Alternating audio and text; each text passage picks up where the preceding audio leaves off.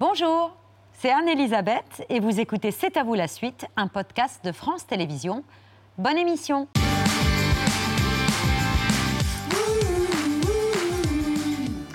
C'est à vous, en direct jusqu'à 20h55 avec Mohamed, Émilie, Patrick et le journaliste qui a dirigé le 20h de TF1 avant de devenir le directeur de la rédaction, puis de l'information euh, de la chaîne pendant près de 15 ans. Bonsoir Robert Namias. Bonsoir Elisabeth. Merci de votre présence ce soir à l'occasion de la publication de votre troisième roman, qui autour de la traque d'un tueur en série pose un regard sans complaisance sur le monde des médias entre course à l'audience, emballement et hystérisation médiatique. On y revient longuement avec vous.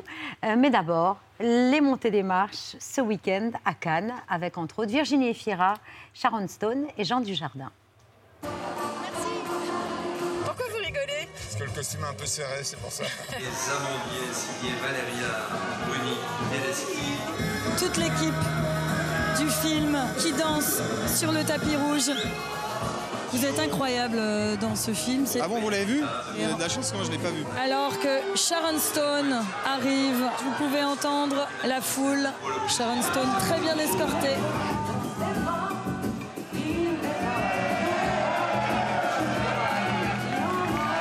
Sharon Stone, mesdames, messieurs.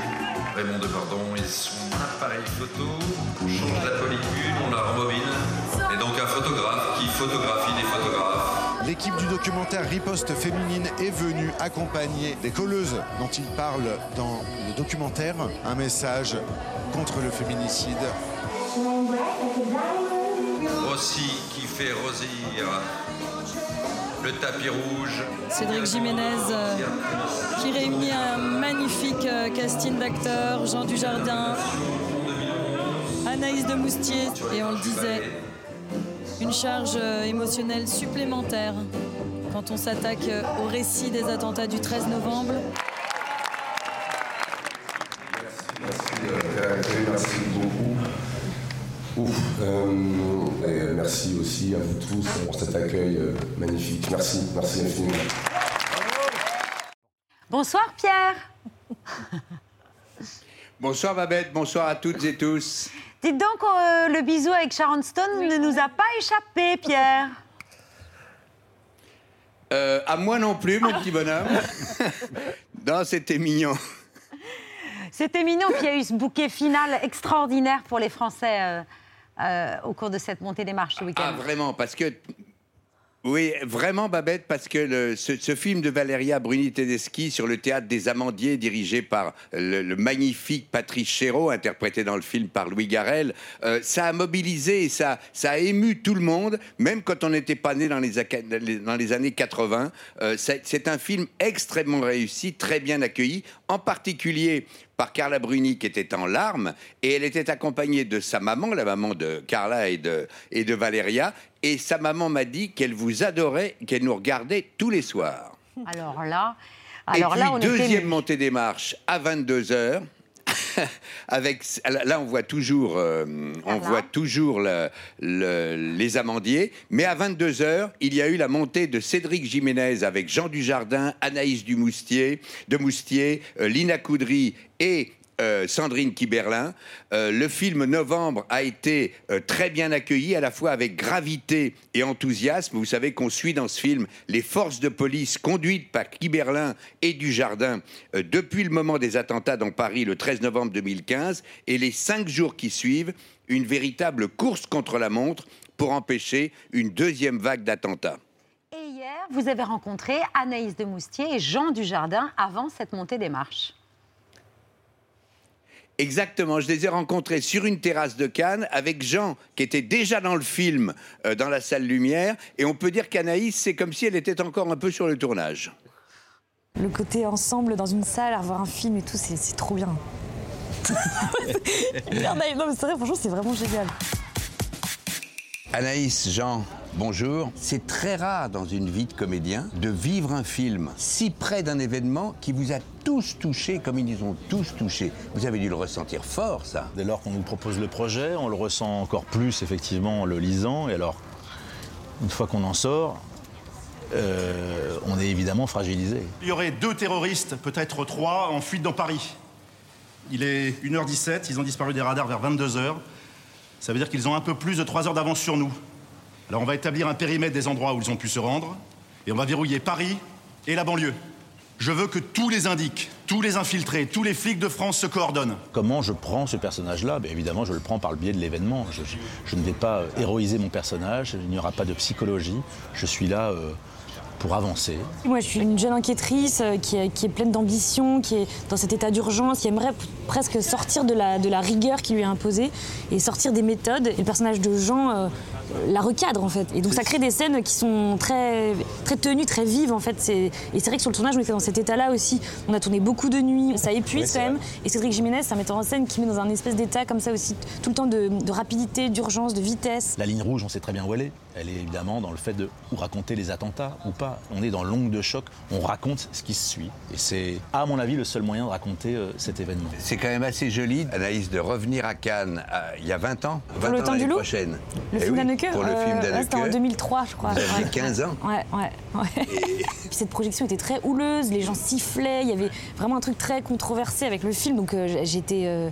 J'étais hallucinée quoi, de cette atmosphère, mais, mais il y avait, il y a- je trouve qu'il y a quelque chose de tellement sacré dans cette salle que vraiment je l'ai ressenti très fort à ce moment-là et je le ressens toujours quand j'y retourne. Jean, je me souviens, de, évidemment, comme euh, toute personne fréquentant Cannes, de la projection de The Artist. Pendant toute la journée, du matin au soir, on ne leur parle que de DSK. On ne parle que de Oui, DSK, vrai, c'est- car il a été arrêté dans le la matin nuit. même. Oui, oui, dans la Ah nuit ouais, ici. c'est Oui, vrai. c'est vrai.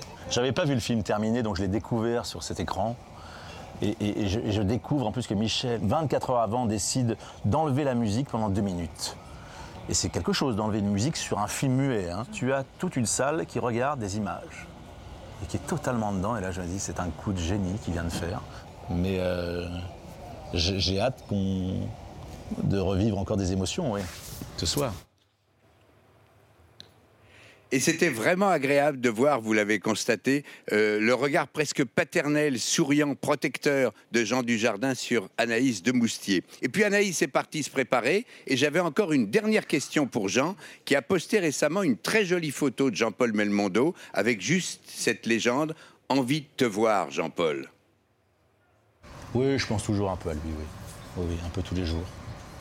Je pense, euh, je pense à lui au quotidien parce qu'il il était pas rare qu'on aille manger ou chez René sur le boulevard Saint-Germain ou chez Lippe, à la même place. J'ai lu quelqu'un qui disait euh, Jean-Paul, le pauvre, pendant 20 ans, ça a dû être dur, il a été oublié. J'ai pas du tout. Jean-Paul était dans la vie, il allait au théâtre, il allait au cinéma, il allait au restaurant, il voyait tout le monde, il encourageait toute la jeune génération. C'est pour ça qu'il manque. Il... Puis il manque parce que parce que j'ai jamais vu un homme sourire autant. Aussi Et être longtemps. aussi magnifique. Ah oui. ah oui.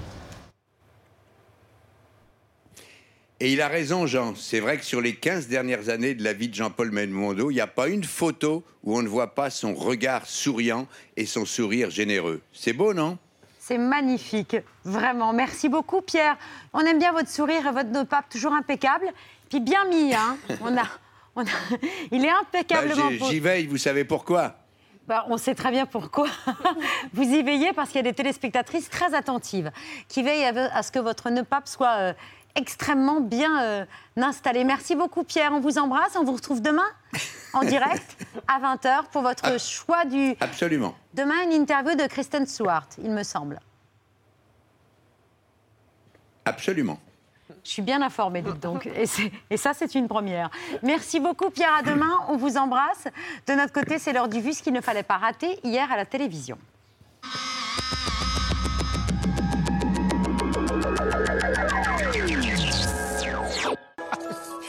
Salut les copains Bienvenue sur le plateau de Bel et Bien. Ce matin, on a tous le syndrome de Peter Pan. On retourne en enfance.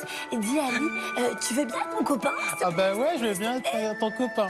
Euh, Ah, fais-moi le malin, ouais. Tu peux pas parler aujourd'hui de la mort de tes arrière-petits-enfants sans avec le sourire. C'est pas possible de le faire. Tu peux pas parler du monde qui s'écroule autour de soi d'une façon euh, naturelle, dé- détendue. C'est pas possible. Si Non. Un travail d'une dizaine d'années pour tenter de comprendre l'accélération de l'érosion de la biodiversité. Faune, flore, insectes, mammifères, fleurs ou encore semences. Un travail de titan pour arriver à un constat identique à celui des climatologues. La sixième extinction de masse dans l'histoire de la Terre a commencé et elle s'accélère.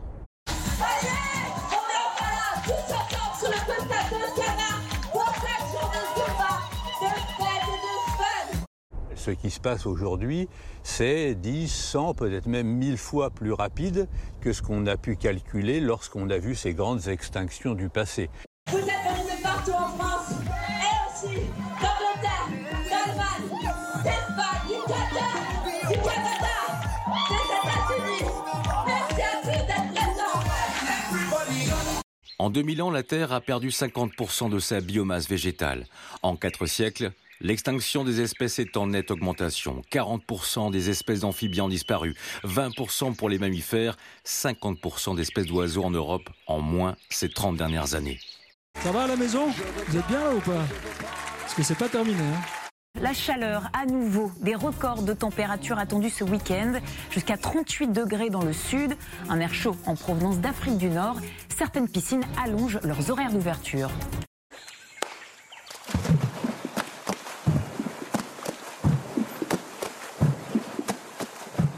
Conséquence de cette vague de chaleur en Allemagne, de, de, violentes intempéries, pluie, grêle, rafale, une tornade s'est même abattue sur l'ouest du pays. Un vent aussi fort, on ne voit ça qu'aux États-Unis à la télé. Pendant ce temps, au Brésil, c'est une vague de froid inédite qui frappe le pays. Le mercure frôle les 0 degrés, causant la mort de plusieurs sans-abri et menaçant les récoltes. Une situation quasi surréaliste dans cette zone tropicale. On a même vu la neige tomber. La faute à un cyclone qui a fait remonter l'air froid du pôle sud. Tell me something, boy. Are you happy in this modern world? Or do you need more? Journal télévisé de la chaîne afghane Tolo News. Fin de la résistance des présentatrices. Depuis ce matin, elles portent le voile intégral à l'antenne. Plusieurs d'entre elles étaient entrées en résistance en apparaissant comme d'habitude hier. Les talibans ont immédiatement menacé leur patron. I'm still standing after all this time. Picking up the pieces of my life without you on my mind. I'm still standing. Yeah, yeah, yeah. Situé au bord de la mer d'Azov, le site de l'usine, 12 km, équipé de plusieurs bunkers souterrains reliés entre eux, était le symbole de la résistance ukrainienne. Pour tenir leur position, les soldats ont vécu terrés pendant deux mois. Depuis lundi, ils se rendent les uns après les autres. Kiev leur a ordonné de cesser le combat après de longues négociations avec Moscou. Les observateurs n'en connaissent pas tous les détails.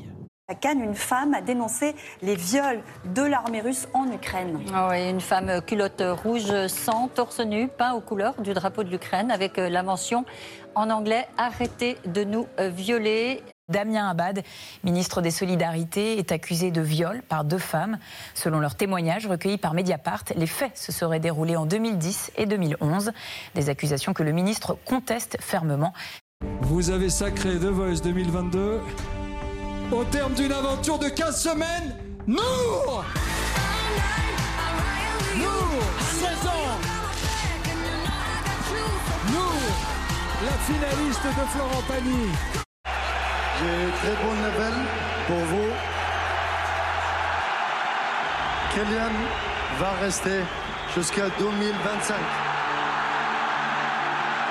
Du Barça là, il n'y aura pas de hors-jeu évidemment pour Egerberg. Oh, ça passe pas la petite talonnade de Mala. C'est récupéré. Egerberg Oh ouais Oh là là là là là là J'ai toujours dit que Paris c'était ma maison. Et j'espère que je vais continuer à faire ce que j'aime le plus, jouer au football et, et gagner des trophées avec vous tous. 3 buts à 1, c'est le score du huitième sacre de l'Olympique lyonnais en Ligue des Champions. Il y a dans la société française et il y a dans les institutions françaises du racisme, de l'antisémitisme, Dans les institutions françaises Il y a. Lesquelles Alors dis-moi lesquelles Par exemple, il y a dans la police Ah. du racisme. Il y a. Il j'ai y a pas des dit- gens racistes, il n'y a pas dans la police du racisme. Non, il... bah oui, c'est ce que je veux dire. Allez, Ben arrête. oui, mais ça, arrête, mais non, arrête. non, mais il- laisse-moi finir non, maintenant. mais- mais tu dis n'importe quoi, mais- mais tu dis que des conneries, je veux dire, c'est insupportable. Même si je dis Mais- des conneries, le mais tu n'arrêtes pas, c'est-à-dire, je continue, mon pauvre ami. La tienne, pauvre crétin, va. Il était une fois, dans un pays lointain, un royaume paisible et prospère, qui baignait dans le romantisme et les traditions.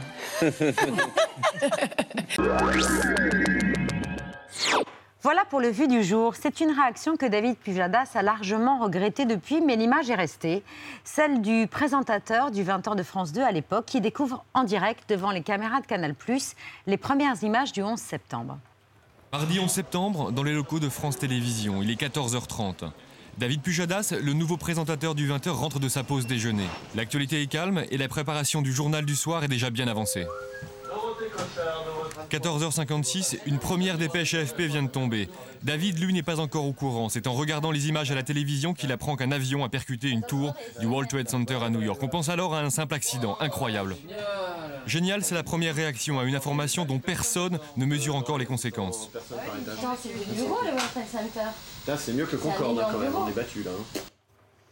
Il n'est pas question de faire de procès à David Pujadas parce que c'est un constat quand même plus général que vous faites dans votre livre sur le fonctionnement des médias, quand l'info et les audiences prennent le pas sur l'émotion et sur la décence. C'est ce qui se passe euh, dans votre livre Mortelle Comédie, quand le patron d'une grande chaîne d'infos est tué à coups de couteau. Il y a une vague d'émotion dans la chaîne, et puis tout d'un coup, on exploite sans vergogne la mort du patron. Les audiences explosent. L'une des présentatrices stars dit même Finalement, Sylvain, c'est le prénom du patron, nous a rendu un sacré service. C'est d'un cynisme dingue, mais bon, c'est pas loin de ce que vous avez pu entendre dans les rédactions. ce que j'ai pu entendre euh, de manière générale, mais vous faisiez allusion, à, on a vu euh, ces images avec euh, David, ça date de 20 ans. Et il y a 20 ans, il y avait encore dans l'information des codes qui étaient à peu près respectés. Déjà, c'est vrai, honnêtement, en dirigeant l'information de TF1, moi je ne m'exclus pas et je ne m'exempte pas euh, d'un certain nombre de fautes que euh, nous avons pu commettre euh, à l'époque. Mais la course à l'audience aujourd'hui a pris des proportions qui n'ont plus aucun rapport pour deux raisons.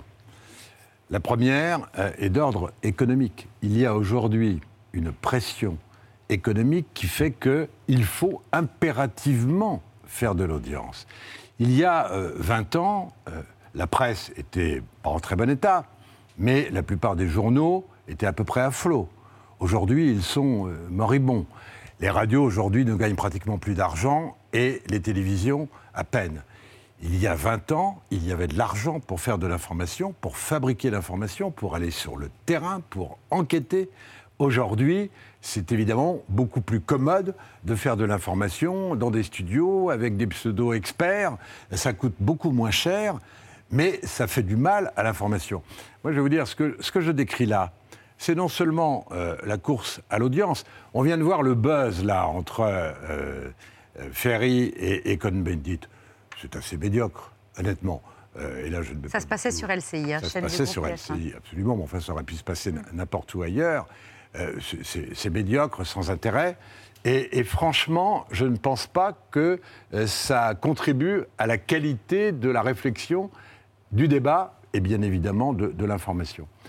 Moi, j'ai écrit ce livre euh, parce que je, pense que l'information est en danger. Vous savez, je disais tout à l'heure à, Patrick euh, que je l'ai écrit, et puis, euh, au moment de remettre le manuscrit à, à la maison d'édition, je l'ai relu. Et ce qui est naturel, quand même. Et euh, en le relisant, je l'ai trouvé très noir, très critique, autocritique, euh, sur ce que j'ai fait On moi-même. va y revenir, oui. Et parce qu'il y a un personnage qui, qui est un peu moi. Oui, qui Euh, s'appelle le- Jacques Leroy, directeur de euh, la rédaction, qui est tiraillé tout le temps entre déontologie et course qui est dans ses propres contradictions d'ailleurs, entre le recul nécessaire, entre la hiérarchie de la formation nécessaire, et puis euh, la nécessité euh, euh, de faire euh, de l'audience, au prix euh, parfois de dérapages qui peuvent euh, faire mal et qui peuvent même tuer. C'est pour ça que j'ai pris la forme du polar. D'abord parce que je crois que la forme du polar est une forme grand public qui est très accessible, qui permet aujourd'hui de dire énormément de, choses, et, et, qui permet notamment euh, de dire de manière symbolique dans ce livre que l'information, quand elle est maltraitée au sens propre du terme, et avec un trait d'union éventuellement, elle peut tuer. Elle peut tuer, tuer un homme, en tout cas socialement. En 2003, on se souvient tous de l'affaire Baudis. Le président du CSA est alors soupçonné d'avoir eu des liens avec le tueur en série Patrice Allègre, accusé de proxénétisme, viol, acte de barbarie. Il décide de venir en direct face à Claire Chazal sur le 20h de TF1, dont vous dirigiez euh, l'information, pour dénoncer ce qui va s'avérer, mais plus tard, une calomnie. La calomnie, je vais l'affronter euh, face à face, les yeux dans les yeux, et je vais la prendre à la gorge.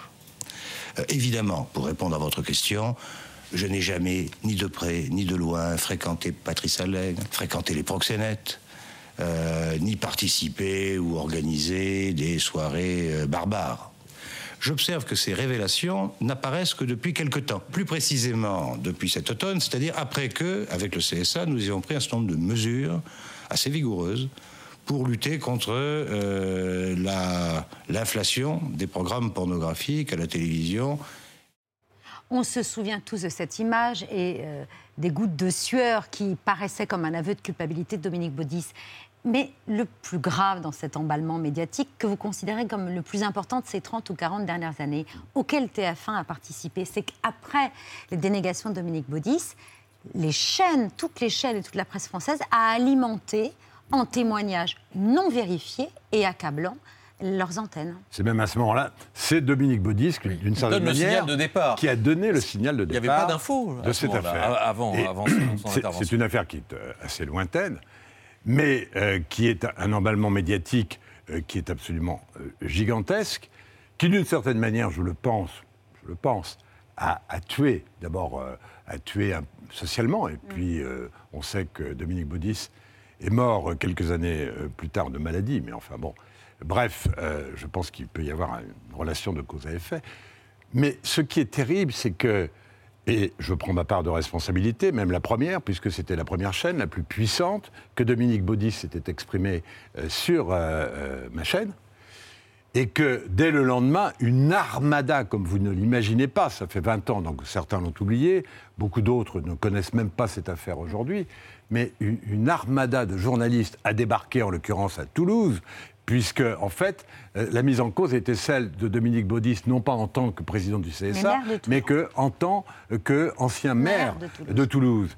Et à ce moment-là, on a vu arriver sur le terrain des journalistes qui se sont fait manipuler comme rarement ça a été le cas euh, par les enquêteurs sur place, euh, qui se sont fait finalement donner des témoins qu'ils ont reçus sans vérification, sans recul aucun, euh, et cela pour TF1, mais également pour les autres chaînes, également pour la presse écrite, et qui fait qu'à un moment donné, on a vu un déferlement sur les antennes, mais également euh, dans les journaux, de témoignages absolument fantasques, en effet non vérifiés, totalement faux, pour une affaire d'ailleurs dont on n'a jamais compris l'objectif, on n'a jamais élucidé exactement qui était à l'origine euh, de cette affaire, mais enfin, des journaux, disons-le, des journaux comme euh, Le Monde, parce que moi je prends ma part, mais tout le monde devrait prendre sa part, des journaux comme euh, Le Monde, à l'époque dirigé par Edouard Plenel, euh, ont fait ce qui est quand même tout à fait extraordinaire. Il y a une époque où un journal serait tombé à cause de ça. On a quand même eu le droit à trois quarts de page à l'intérieur du journal, avec la description extrêmement détaillée d'un hangar où se passaient euh, des séances de torture sexuelle, euh, auxquelles aurait été mêlé euh, Dominique Baudis, avec une description incroyable euh, de, de transsexuels, de prostituées, tout cela repris dans le journal Le Monde, sans aucun recul, et ensuite pratiquement sans aucune excuse. Or, petite précision, ce hangar n'a jamais existé. Votre livre, Robert Namias, c'est une dystopie. C'est-à-dire qu'on y reconnaît beaucoup euh, euh, d'éléments de l'actualité, des galeries de personnages. euh, le patron de Globe Info, Sylvain Bourdarias. ça- Bourdarias. oui. Bourdarias, bon, ça rime avec Namias, mais il ressemble davantage, bien davantage à, à Bernard Tapie. Euh, Il y a un président de la un mélange de tapis et d'autres. Voilà. Il y a un président de la République. Vincent Ah. Peretti, qui est un social-libéral et qui affronte une crise euh, sociale qui s'appelle, euh, que vous appelez les, les 100 grades. Euh, une chaîne info euh, dominante, mais alors euh, plus dominante qu'aujourd'hui, puisque Globe Info devient la, la première chaîne de France. Et euh, on vous a euh, identifié à Jacques Leroy, le, le patron de l'info de l'époque, mais je pense que c'est Robert Namias qui parle aussi par la bouche du président Peretti quand il dénonce et de quelle façon le système d'information où nous sommes arrivés. Ils publient leurs audiences comme autant de victoires, mais leur victoire, c'est la défaite de la pensée. Ils surfent sur la peur, mieux ils la créent. Plus les Français auront peur, plus ils s'agglutineront devant leur écran. À ce compte, ils auront bientôt plus de téléspectateurs que je n'ai eu d'électeurs, mais ils oublient qu'ils ne sont rien, qu'ils ne représentent rien, sinon le monde des passions irraisonnées. Ils devraient être des éclaireurs, ce ne sont que des incendiaires. Oui. Mais je ne retire pas un mot de ce que j'ai écrit. C'est de vous, ça. Oui. Et, écoutez, honnêtement, euh, il ne faut pas croire non plus. Moi, je vais vous dire, euh, Patrick, on se connaît bien. Euh, ça fait 52 ans. Enfin, je ne fais plus ce métier puisque j'écris des romans. Mais j'ai fait ce métier pendant 50 ans, disons. J'ai dirigé pendant 30 ans des rédactions, et pas seulement celle de, de TF1. Et j'adore ce métier. Je l'aime passionnément. J'y crois passionnément. Je pense qu'effectivement, depuis quelques années, pour des raisons que j'ai dit tout à l'heure, des raisons économiques, mais pas seulement, pour des raisons de, euh, concurrence euh, qui n'a rien à voir avec ce qu'était la concurrence dans le temps, je, pense que l'information a, a pris des chemins euh, qui sont extrêmement inquiétants, abandonnant quand même les deux fondamentaux de ce métier, qui sont la vérification, souvent sous la pression d'ailleurs des réseaux sociaux. Euh, moi, à mon époque, euh, quand on faisait les journaux à la radio le matin, on regardait les journaux de presse écrite, on, les regardait d'ailleurs avec recul, et éventuellement, on s'en nourrissait, mais en vérifiant ce qui était dans les journaux de presse écrite. Après, ça a été euh, les 20 heures. Bon, Euh, aujourd'hui, on arrive dans les rédactions, je, je l'écris d'ailleurs dans les livres, et la première chose qu'on regarde, euh, c'est euh, le, le défilé de tweets de toute nature, etc. Ce qui se dit Bon. sur Twitter. Voilà. Inquiétant et de plus en plus inquiétant. C'est-à-dire que vous imaginez que ce que vous décrivez dans votre bouquin peut arriver, que c'est-à-dire qu'une une chaîne info puisse devenir le, le premier canal d'information de, Oui, de ça- France. ça, je- je- La première chaîne de France? Oui, oui, je pense que dans les dix ans qui viennent, en effet, on, on le voit bien, mais vous savez, les puissances des chaînes d'infos aujourd'hui sont bien plus importantes importante, euh, que on, on La mesure ou Par, que la mesure d'audience. Mais même mais que la mesure de- mais pour une raison simple, c'est que la structure de programmation des chaînes d'infos, avec la multidiffusion, vous passez une interview de une minute dans un 20 heures, qui fait aujourd'hui 5 millions et demi de téléspectateurs. Eh bien, vous avez 5 millions et demi de téléspectateurs. Quand vous passez une interview devant 4 ou 500 000 personnes à 8 heures du matin, mais que vous revoyez la même à 10 heures du soir, après qu'elle soit passée 10, 15, 20 fois dans la journée, vous avez déjà quasiment le même nombre de téléspectateurs. Mais je crois que ça ira plus loin que ça. Je crois que euh, le- la réflexion euh, qui, qui est évidente et qu'il faut mener maintenant, compte tenu de la responsabilité que vont avoir les chaînes d'infos, ou au moins quelques-unes d'entre elles, euh, à l'avenir, c'est que, euh, on le voit bien d'ailleurs, il y a quand même de plus en plus de gens qui s'éloignent des 20h et des 13h de ce journal d'une demi-heure où on enfile les sujets. Vous retenez quelque chose, vous, maintenant, des, journaux de 20h où il y a 20 sujets? Bon, très bien. Euh, on retient une information éventuellement, deux au maximum. La force des, f- des chaînes d'infos, parce que tout n'est pas mauvais dans les chaînes d'infos, bien au contraire, bien au contraire, c'est le décryptage, c'est l'explication. Et je dois dire que, euh, on pourrait en parler longuement, et je suis un peu bavard, mais bon, on pourrait décrypter le, euh, ce qui s'est passé avec les, les Gilets jaunes, où c'est l'œuf et la poule, on ne sait plus très bien. Euh, certes, ça existait, certes, il y avait ce malaise fondamental et qui s'est exprimé socialement et politiquement, mais en même temps, l'amplification, le phénomène de loupe des chaînes d'infos a été absolument considérable. C'est-à-dire qu'il y avait un mouvement, un mouvement, il a en partie été créé euh, par euh, euh, la multidiffusion, d'abord des appels, ensuite des interviews, et finalement des images en direct ou les incendies, comme vous le dites, ça n'est pas les tours qui explosent, mais c'est des, images magnifiques sur les écrans des incendies. Bon, voilà.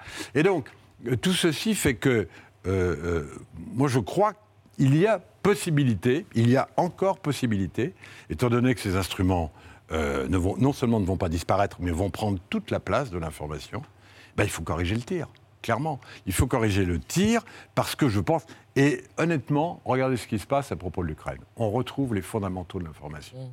Et ces fondamentaux de l'information, c'est quoi? C'est un, la vérification, et deux, plus important encore, la hiérarchie de l'information. La hiérarchie. On ne peut pas estimer, sous prétexte qu'il y a une information, que plus rien n'existe dans le monde, que tout se vaut.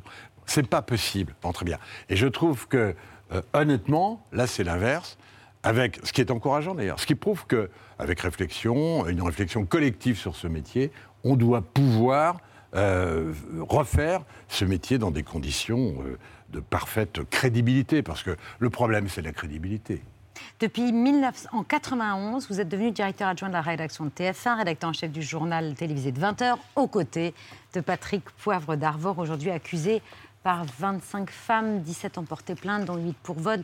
Euh, pour viol. Euh, de nombreuses plaintes ont été classées sans suite. Elles avaient entre 19 et 34 ans. Elles racontent cette tue par honte ou par peur de leur carrière. Euh, vous avez passé 12 ans à la direction de l'information de TF1 et jamais vous n'avez été saisi de plaintes caractérisées de la part de journalistes de votre rédaction? Non. Je dois dire une chose d'abord, et je la redis, je l'ai déjà dit, euh, je le redis parce que c'est très important, puis on voit bien le contexte actuel, on voit ce qui se passe ailleurs et dans d'autres milieux, dans les milieux politiques, etc.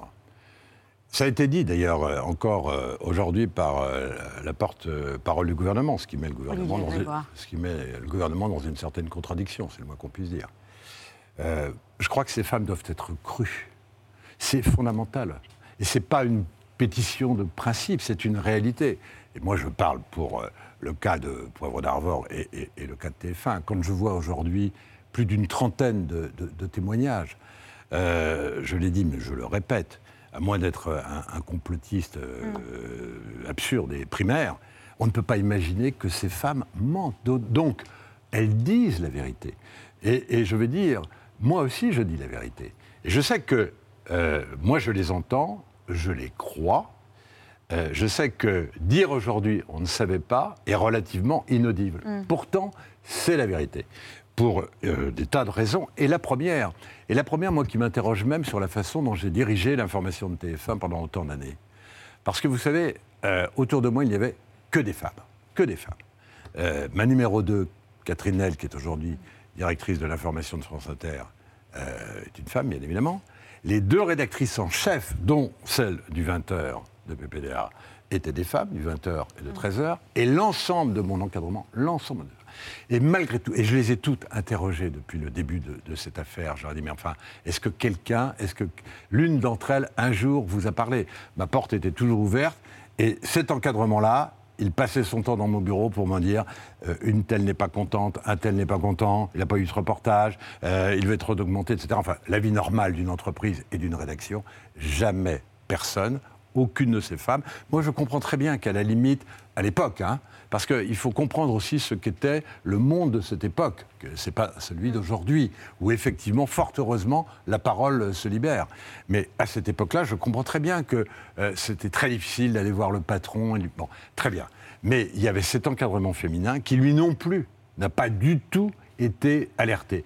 Et quand on dit, mais comme il était surpuissant, etc., euh, de toute façon, il ne se serait rien passé mais ce n'est pas vrai du tout. Euh, moi, j'étais en liaison permanente avec euh, la, DRH, et honnêtement, euh, j'ai eu plusieurs cas de harcèlement, pas de viol, ce qui est là le cas, ni d'agression sexuelle, mais simplement de harcèlement. j'ai eu trois cas, et ils ont été licenciés, et j'ai eu une grande signature de TF1 qui m'avait été signalée, elle a été licenciée. Donc, honnêtement, moi, je vais dire une chose la dernière, parce que je vois que je suis un peu long, mais je vais quand même dire une chose. Ce que je souhaite, c'est que vraiment, non seulement ces femmes soient entendues, mais qu'elles se fassent entendre dans le cadre des tribunaux. C'est très important. Et le problème, c'est que euh, la justice, actuellement, je le constate, ne cesse euh, d'arguer de la prescription, euh, d'arguer des classements sans suite, etc. Il y a 16, je crois, plaintes de dénonciation calomnieuse eh bien que c'est, euh, je, ne souhaite qu'une chose, c'est que, ces, dénonciations pardon, mm. euh, ne soient pas classées sans suite et que ce soit l'occasion de procès où ces femmes puissent s'exprimer et qu'on puisse entendre, et évidemment, euh, Patrick Preuve d'Arvor s'expliquer également. Ce qui n'est pas le sujet de votre livre, Mortel comédie petit meurtre en direct. Rejoignez le jeu de massacre ou pas, réfléchissez sur euh, la condition des médias et sur leur nécessaire évolution. On a compris le message. Merci beaucoup, cher Robert Namias. Dans un instant, euh, à côté de vous, on va parler bonne bouffe. Voilà, alors que c'est un cri euh, de guerre contre la malbouffe qu'on va entendre dans un instant, qui est devenu légendaire, celui de Jean-Pierre Coff. Les yeux exorbités qui envoient, euh, qui envoient valser une saucisse à l'autre bout du studio de la grande famille sur Canal+. On est en 92. 30 ans plus tard, le combat pour une alimentation simple et raisonnée n'aura jamais été autant d'actualité. C'est de la charcuterie que nous avons acheté ce matin. Ça a été acheté chez un charcutier. Hein. C'est nulle part ailleurs. Vous voyez la gueule que ça a, ce truc-là. Ah, Quand vous haut. voyez ça, Ouais. alors on va me dire, oui, oh, vous, êtes, vous êtes un con, vous allez jeter ça. Oui, je le jette, parce que ça, c'est honteux, ça. C'est pas de la charcuterie, ça, c'est de la merde. Alors que ça, c'est bon. Voilà la différence. Ça se voit à la couleur, vous Je comprenez. Et moi, je trouve intolérable. Je trouve intolérable qu'il y ait des gens qui s'appellent charcutiers et qui peuvent vendre ça. Et ça, C'est ça bon, le plus, hein. fond du débat. Non, mais ça peut pas être bon. Bah oui. C'est bourré de Non, mais Je colorants. comptais pas goûter, mais là j'ai goûté quand Alors on même. va ouais. me dire, oui, il y a des gens qui crèvent de faim, c'est pas bien, vous avez jeté ça. Eh ben, il vaut mieux que des gens qui crèvent de faim mangent du bon pain que de manger une saloperie pareille. Parce que c'est pas ça qui donne envie de manger de la chatte. Bonsoir Jessie Inchos. Inchospé, biochimiste, chercheuse en nutrition. Vous nous appelez à faire notre glucose révolution à vos côtés. Le chef Thierry Marx, chef du mandarin oriental. Vous nous proposez de composer notre assiette santé, alimentation, sommeil, sport et bien-être. Tout se joue dans notre assiette. On est ravis de vous accueillir à la table de cet à vous où on mange sain et de qualité. La preuve, regardez-moi magnif- ce magnifique velouté de petits pois glacés préparé par Christophe Bézanier, chef de la Belle Époque à l'hôtel Barrière du le Normandie. Chef, vous pouvez en dire un peu plus parce que moi j'ai été sommaire. Alors, bah, écoutez, j'ai utilisé les produits de saison. Premièrement, le petit pois, il faut en profiter, c'est très très court la saison. Et euh, le petit secret, c'est que j'ai utilisé les cosses de petits pois. Généralement, on les jette. Là, j'ai fait un petit bouillon végétal qui me permet de lier les petits pois. Une rillette de maquereau de Trouville, c'est là d'où je viens, fallait en profiter. Et puis une petite pointe de touche euh, iodée avec une fleur de bourrache. Merci Voilà. chef. Alors avant de commencer votre assiette, euh, conseil de Jessie, euh, tout le monde a un petit verre de, de vinaigre de cidre. Je suis ravie de voir ça. alors il faut, Alors, faut le boire avant le repas. Oui, alors si on boit, alors non, non, non. Alors déjà, on n'a pas besoin de boire tout ça. On met un petit peu dans un verre d'eau, comme Il a déjà été dilué, non Ah, il a déjà été dilué. Bon, on peut le Oh rediluer. Non, non, il n'était pas dilué. Donc en fait, pourquoi est-ce qu'on fait ça? Ça, c'est un des conseils que je raconte dans le livre. Donc si on boit Ah oui, non, c'est pas dilué. Oh non, c'est pas là Pas de cuillère de vinaigre dans un grand verre d'eau Voilà. avant un repas réduit le pic de glucose de votre repas par 30%. Oui, c'est dur, mais vous vous habituerez, vous vous habituerez.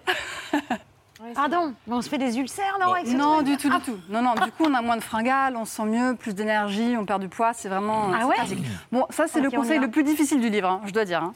C'est Les autres sont plus faciles. Hein. Ben, on y va. Mais d'abord, euh, le livre de Thierry. Voilà, Thierry, l'assiette l'assiette santé. Dès l'introduction, vous parlez de la question du surpoids, euh, de l'obésité. Gros, grand, grand et gros problème euh, euh, en Europe, euh, en France et partout dans les pays développés. Près d'un Français sur deux est en surpoids, 15 millions de, de Français, une personne sur six est obèse.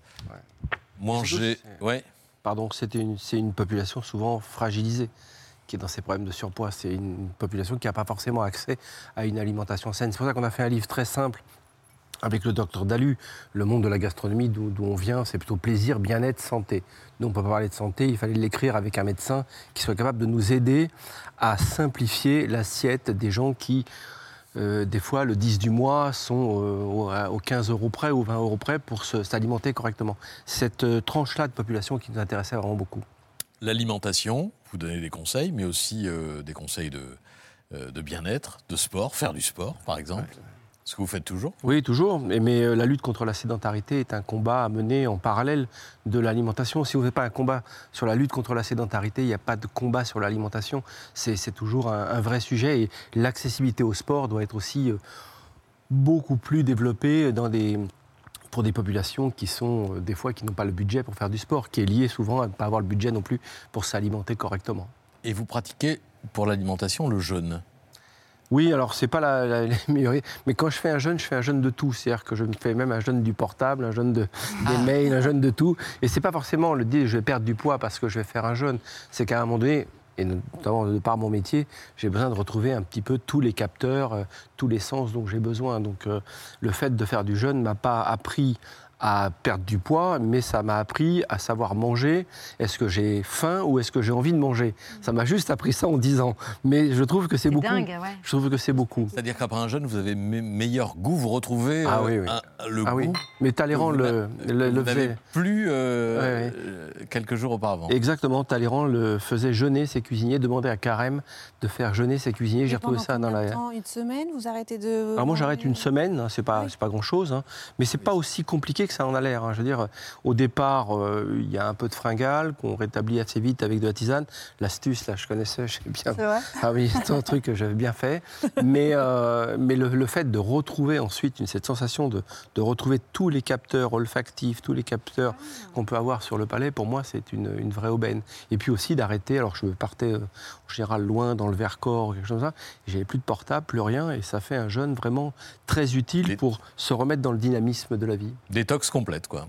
Détox complète, mais encore une fois, euh, là, le livre, il concerne vraiment le- les, les personnes qui ont un petit budget pour l'alimentation, qui ont besoin de retrouver euh, l'idée, et puis surtout avoir une information euh, grâce au docteur Dalu sur ce qu'est un régime, à quoi ça sert, quel régime choisir. On est inondé d'informations Ouais. sur les régimes, ça n'a pas vraiment de sens. Et euh, surtout, on, on en revient à, à la fameuse phrase de Paracels qui disait c'est la dose qui fait le poison. Mm. Et je trouvais que c'était intéressant de revenir aussi euh, sur ce que faisaient nos aînés en disant bah oui, effectivement, c'est la dose qui fait le poison, et de refaire cuisiner des personnes pour en faire des mangeurs et plus des consommateurs. Et c'est ça qui nous sauvera de l'obésité, à mon avis, c'est d'arrêter de surconsommer tout un tas de choses industrielles, et le sucre va être le sujet, mais euh, tout un tas de choses industrielles qui ne sont pas bonnes, et redonner le plaisir de refaire la cuisine, même avec un petit budget, même avec un four à micro-ondes. avec- Exactement, il y a une recette d'omelette aux pâtes et ça se fait au micro-ondes. Exactement, parce que le livre a été inspiré, et je lui rends hommage aussi, à Véronique Colucci. Quand on travaillait sur le livre des Restos du Cœur, on avait fait un livre pour les bénéficiaires et les bénévoles, parce qu'on s'apercevait que même des gens en précarité avaient la double peine, c'est-à-dire que la- la- une peine de mal manger finalement, et en même temps la peine santé qui tombait euh, juste derrière. Je- Jessie euh, Thierry Marx disait que la dose, c'est le poison. Mais il y a aussi un autre poison, c'est donc le sucre, on l'a compris, mais c'est aussi l'ordre dans lequel on mange euh, les choses, et notamment le sucre. Donc en fait, les Français, quand ils font entrée plat dessert, ils ont tout compris. Ils ont tout compris. Et d'ailleurs, je voudrais rebondir sur ce que vous avez dit, Thierry. Donc, c'est vrai que le sucre est un poison pour le corps, mais en fait, ça dépend de quand on le mange. Ça peut être plus ou moins un poison. Voilà, exactement. Donc, si on mange du sucre en dessert plutôt qu'au petit déjeuner ou plutôt que entre les repas sur un estomac vide, ça va avoir beaucoup moins d'impact sur notre santé physique et mentale. Et donc, je pense que malheureusement, bien sûr, le sucre et les produits transformés sont, sont- font partie de notre vie. Et donc, moi, ce que j'ai essayé de faire, c'est d'apporter aux gens des conseils scientifiquement prouvés qui vous permettent de toujours manger ça avec moins d'effets sur votre santé. Mais non, mais concrètement, donc il y a Ouais. ce euh, petit euh, vinaigre de cidre euh, dilué dans l'eau, mais en fait, on commence tous les repas, par exemple, par des légumes. Exactement. Et après, on peut manger du sucre. Voilà, donc en fait, si on commence les repas par des légumes, donc une, une entrée faite à base de légumes, la fibre dans les légumes va tapisser votre intestin et va créer une espèce de gel protecteur. Et ensuite, si vous mangez du sucre ou même des féculents en fin de repas, ils auront moins d'impact sur votre taux de glucose dans le sang. Du coup, ils créeront moins de fringales, moins de prise de poids, moins de changements d'humeur, moins de problèmes psy, moins de problèmes de fertilité. Enfin, les, enfin, les, les bénéfices sont nombreux. Donc voilà, il y a plein de conseils comme ça très Et faciles. après le repas, on bouge. Ouais. Et après le repas, on bouge. Voilà, 10 minutes euh, de sport ou de n'importe quelle activité physique après un repas, que ce soit marcher, que ce soit danser dans son salon, euh, sur sa musique préférée, va aider votre corps à processer le repas de meilleure façon. Et au petit-déj, en revanche, c'est du salé. C'est du salé, ouais. Alors si on veut du sucré, vraiment, c'est en dessert, après un repas et avant de bouger. Le petit déjeuner salé va vous permettre de créer une journée pendant laquelle vous vous sentirez bien, vous aurez plus d'énergie.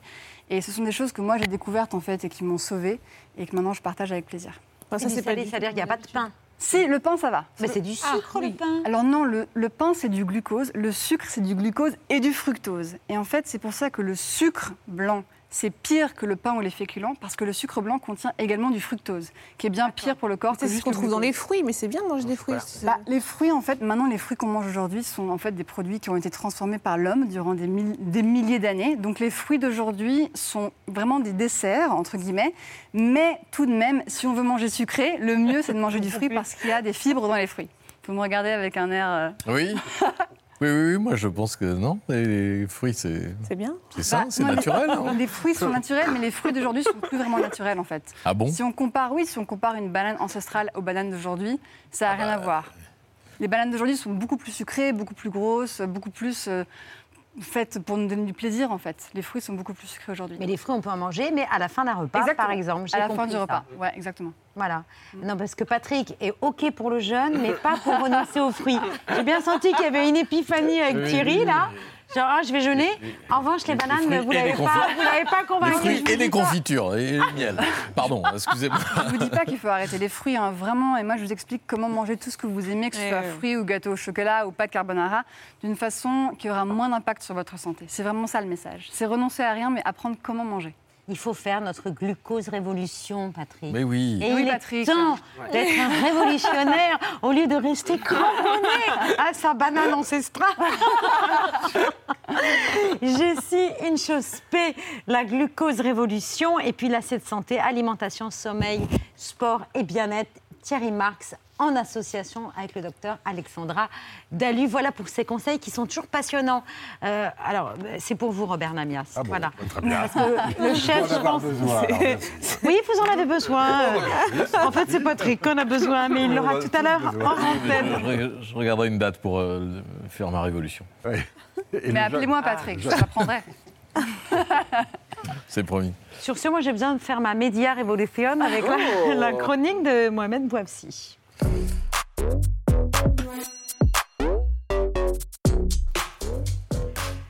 Un peu de slow TV ce soir, Ouais, Mohamed. Slow TV, on parlait des audiences avec vous, Robert. Euh, Robert, Thierry, Jessie, est-ce que ça vous dit de suivre à la télévision pendant plusieurs jours la migration des hirondelles en France? Oui.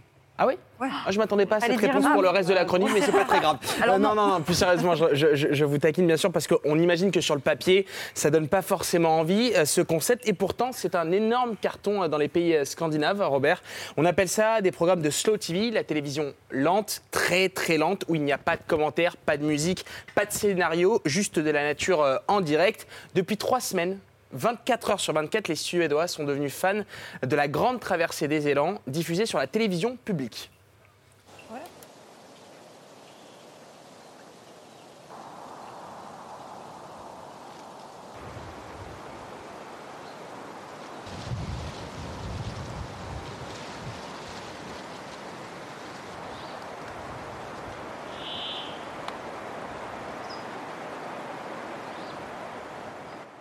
Voilà, il y a, il y a- si, il y a quelques événements. Parfois, ils se croisent, parfois, ils croisent des, des gens. Sur, euh, voilà, c'est de la contemplation. Ah il y a Oh, pas de C'est- c'est beau. chasseurs, il n'y a pas de- Non, voilà. non, il y en a assez peu là-bas. En tout cas, c'est la quatrième saison de la traversée des élans. Den Stora Alvangandrin en suédois, le nom de l'émission.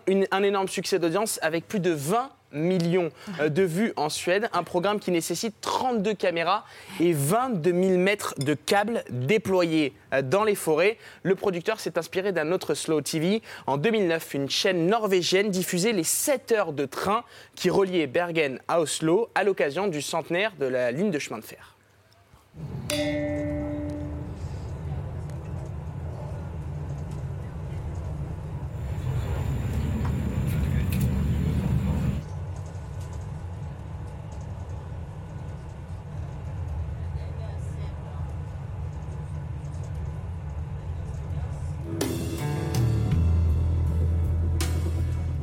Jessie, vous l'avez dit tout à l'heure, les téléspectateurs considèrent ces programmes comme des bons moyens de, de se déstresser, de se relaxer aussi. Certains y voient aussi une façon de se reconnecter euh, avec la nature. Les Norvégiens ont poussé à la télé-réalité, qui n'a jamais aussi bien porté euh, son nom, encore plus loin, avec un trajet entier de bateau. Ça avait tenu en haleine pendant cinq jours les téléspectateurs.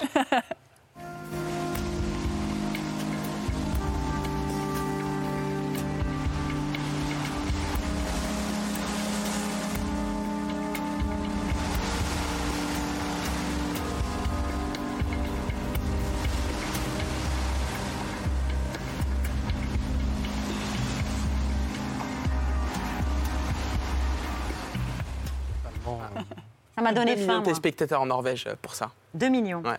Bah, voyez, vous avez une reconversion Oui, toute tracée, Robert euh, Vous allez dans n'importe quel euh, marchand de DVD, vous trouvez euh, des DVD qui ont un certain succès euh, de feu dans la cheminée. Oui. Et, et- et vous mettez ça en fond, puis de temps en temps, vous regardez ça comme vous euh, contempleriez votre, votre cheminée. Vous avez aussi la mer qui descend et qui monte. Donc, il y a, il y a- regardez du Il y a côté de la. France, il y y a un créneau là. Il y a un créneau. On verra. Merci beaucoup, Mohamed. Je vous ai relaxé. Après la Slow TV, la, la Speed et la Happy TV avec Bertrand Chameroy. Il va prendre son élan. Pas pour tout de suite le jeu. Il a profité du jingle pour récupérer un crouton. Dis donc le jeune. Attention à la dégradation des amidons en mâchant le pain. Ah. Après les légumes, hein, après les légumes. hein. Mâche très bien. Il va se dégrader les amidons. À la une de ce 23 mai, c'était ce matin le premier conseil des ministres du gouvernement Borne, mais également jour de passation de pouvoir entre Annick Girardin et Justine Bénin pour le ministre de la, mer- ministère de la Mer. À cette occasion, les journalistes euh, ont reçu une invitation presse pour leur expliquer qu'en raison de la période de réserve, la presse n'est pas conviée. Voilà, tiens, voici une invitation pour mon anniversaire auquel tu n'es pas le bienvenu. Et en ce jour de tout premier conseil des ministres, qui a tout donné une fois de plus? BFM TV, bien sûr. Vous aviez aimé les duplex à moto qui suivent des voitures de première ministre et de nouveaux ministres dans Paris. Alors attachez vos ceintures car vous allez adorer. D'autres ministres sont en train de se rendre à l'Élysée au palais présidentiel pour ce Conseil des ministres. Nous allons retrouver tout de suite Marc Fesneau, qui est ministre de l'Agriculture, dans sa voiture. Bonjour, monsieur le ministre, et merci d'être avec nous en direct ce matin. Et oui, des duplex dans la voiture des nouveaux ministres pour les suivre en total, c'est un peu de la slow TV, en totale immersion euh, sur le chemin de l'école, sur la banquette arrière, comme si vous étiez leur propre conseiller. C'était matinée multiplex en bagnole sur BFM. Il y a euh, un autre ministre qui est euh, en direct avec nous, c'est monsieur Clément Beaune. Merci d'être avec nous en direct ce matin sur, euh, sur BFM TV.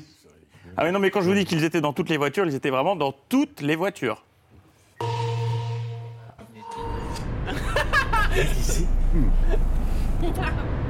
Non mais monsieur Valls, ça, ça fait six fois que je vous le dis. Vous n'êtes pas ministre, je ne suis pas votre chauffeur. Vous êtes gentil maintenant, vous descendez de ma voiture, il faut que je dépose mes enfants à l'école. Ouais, non, il est toujours partout celui-ci. hein. Dans le reste de l'actualité, la météo. Bah, Il n'y a plus de saison, ma bonne dame. hein. Tu me le disais encore ce matin. On connaissait les reportages. Ah oui, il fait chaud. Quand il fait chaud, on connaissait les sujets. Ah oui, il fait froid quand il fait froid. Ce midi, on a découvert encore mieux, grâce au Redoux, nous avons découvert les reportages. Fait moins chaud, mais pas trop froid. Les sujets, il fait doux, quoi. Des sujets truffés de témoignages dont on aurait eu du mal à se passer.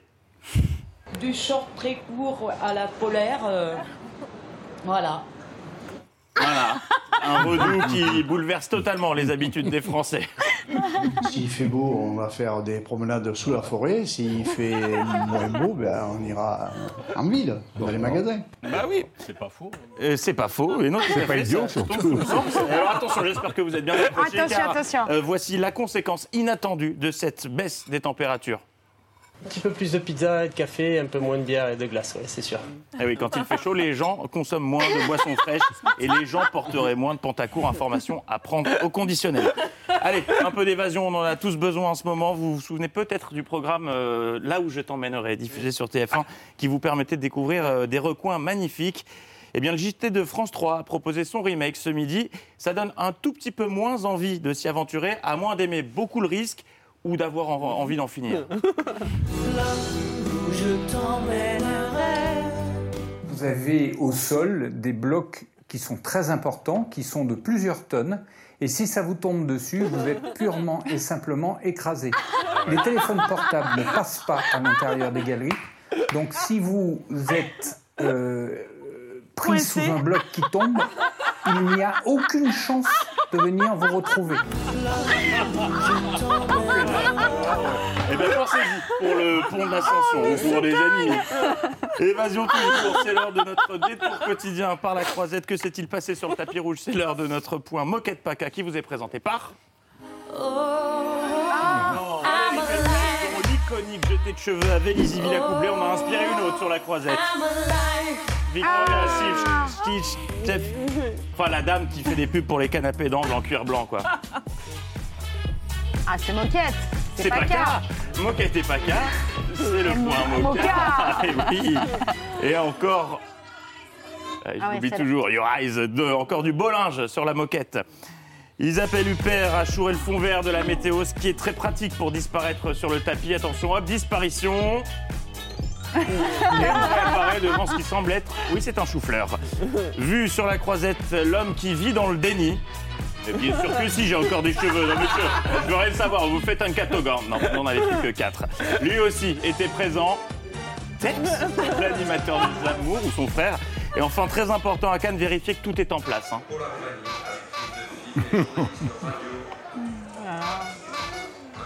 Bon, tout a l'air de tenir à peu près. Euh, Et on referme ces actualités avec. Musique. Je reconnais cette musique, c'est l'heure du Muppet Show qui est désormais diffusé chaque dimanche sur LCI. La dernière fois, on avait quitté Daniel Cohn-Bendit et Luc Ferry comme ça. Là, tu deviens ridicule. Il est Là, tu deviens ridicule. Il est, il est élu, Non, mais, c'est toi qui es ridicule. Mais Tu dis n'importe mais, quoi. Mais c'est toi qui. Mais- mais mais non, ta- là. ta haine de Poutine est telle. Regarde ça, t'es c'est tout c'est rouge. pas ma haine Voilà. de Poutine, c'est ma haine de toi. Mais Ah, quand tu voilà. dis des bêtises, Oui. c'est pas des réacs comme toi qui nous voient nous Ah l'apprendre. ben moi, j'ai- moi j'étais de l'Andaru de l'autre côté de toi et c'est moi qui avais raison, pauvre truffe. sais. Merci Daniel Cohn-Bendit. Merci à vous, Luc Ferry. Je vous souhaite une bonne soirée, messieurs. Merci à vous de nous avoir euh, regardés.